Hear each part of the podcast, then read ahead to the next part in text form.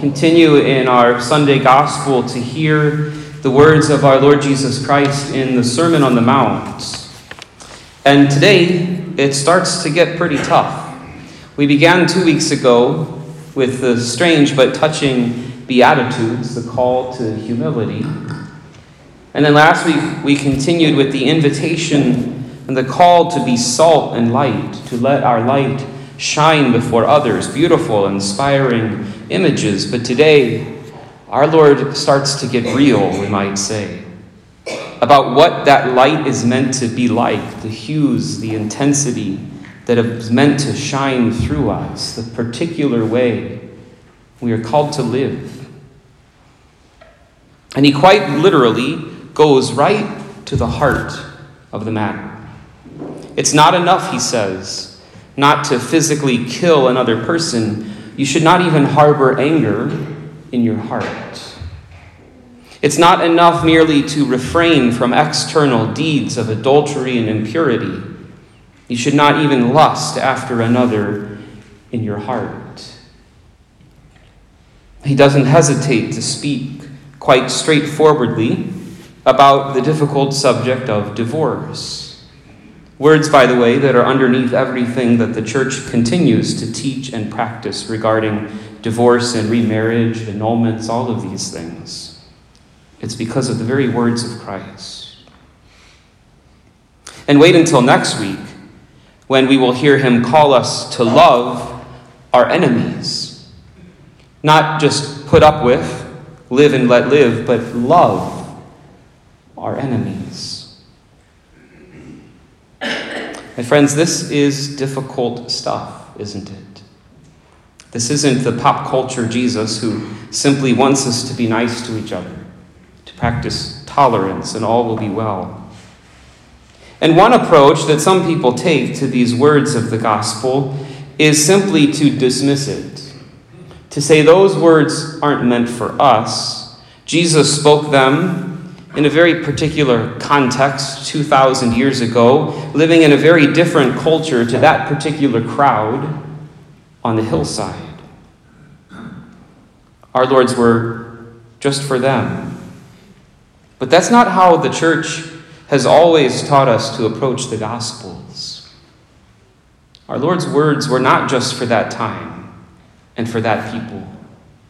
They were recorded, we believe, inspired by the Holy Spirit, so that people of all times and all places could hear these words.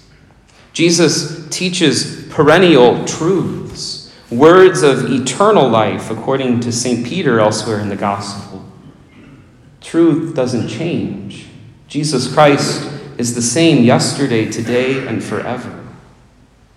There would be something inconsistent, wouldn't there be, to say, yeah, Jesus died on the cross and saved me, and I get the grace, but I don't have to listen to his word and welcome his teaching. But how then are we to approach these words? Because if this is the standard that Jesus is setting for us, isn't it the case that all of us have fallen far short? Isn't it the case, really, that we all stand condemned by these words of Christ? My thoughts as I prepared for this morning turn to a radiant disciple of Christ whose light shone so beautifully in the last century and into the first years of this new millennium, St. John Paul II.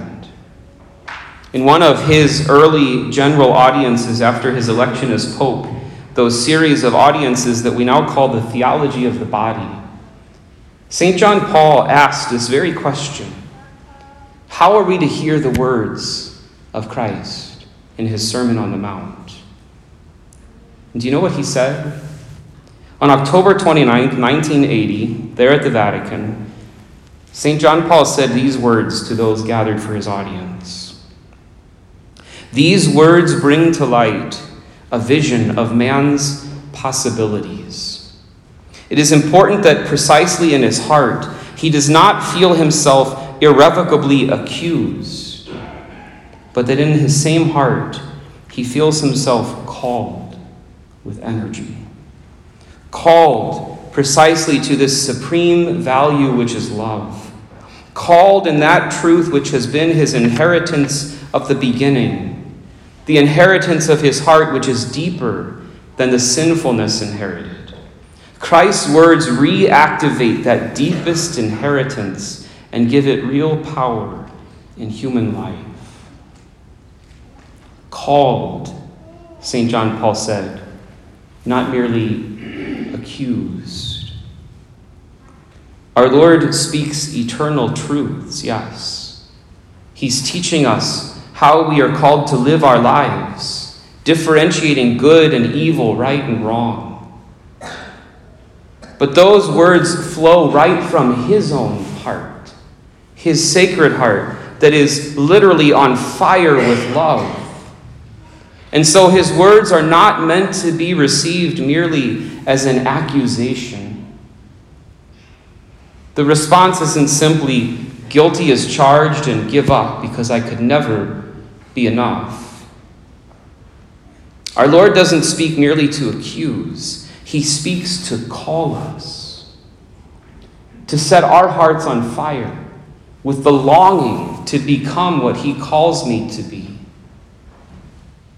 He calls us to true greatness. He speaks to exhort us not to settle for mediocrity, not to think that conversion is impossible. He wants to reignite within us that deep echo of the beginning of the holiness of Adam and Eve before the fall. And here's the beautiful thing with these words, with this call, also comes grace. We're not on our own. Jesus gives us grace grace to make our hearts like unto His, grace to make it possible for us to live this high standard. But we have to choose. We have to choose to hear these words of Christ in this way, not to be bitter about what he says, but to be challenged and to be encouraged by it. If you choose, our first reading said, you can keep the commandments. God's given us freedom. And so we have to decide ourselves to welcome these challenging words of Christ and we have to decide to seek from Him the grace that alone will make it possible for us to live them. We find that grace poured out for us abundantly, unceasingly, especially in the sacraments.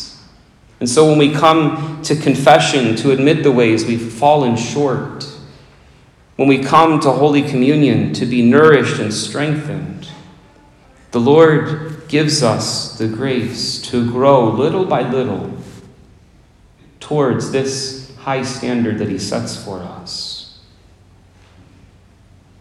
And that's all supported then also by our daily prayer and our humble docility to the church which He instituted. You know, when I think of St. John Paul, this is precisely the way I think of him.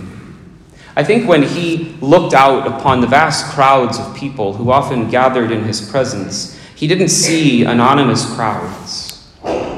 He saw individuals, each of whom had a particular story, a particular history, a particular past.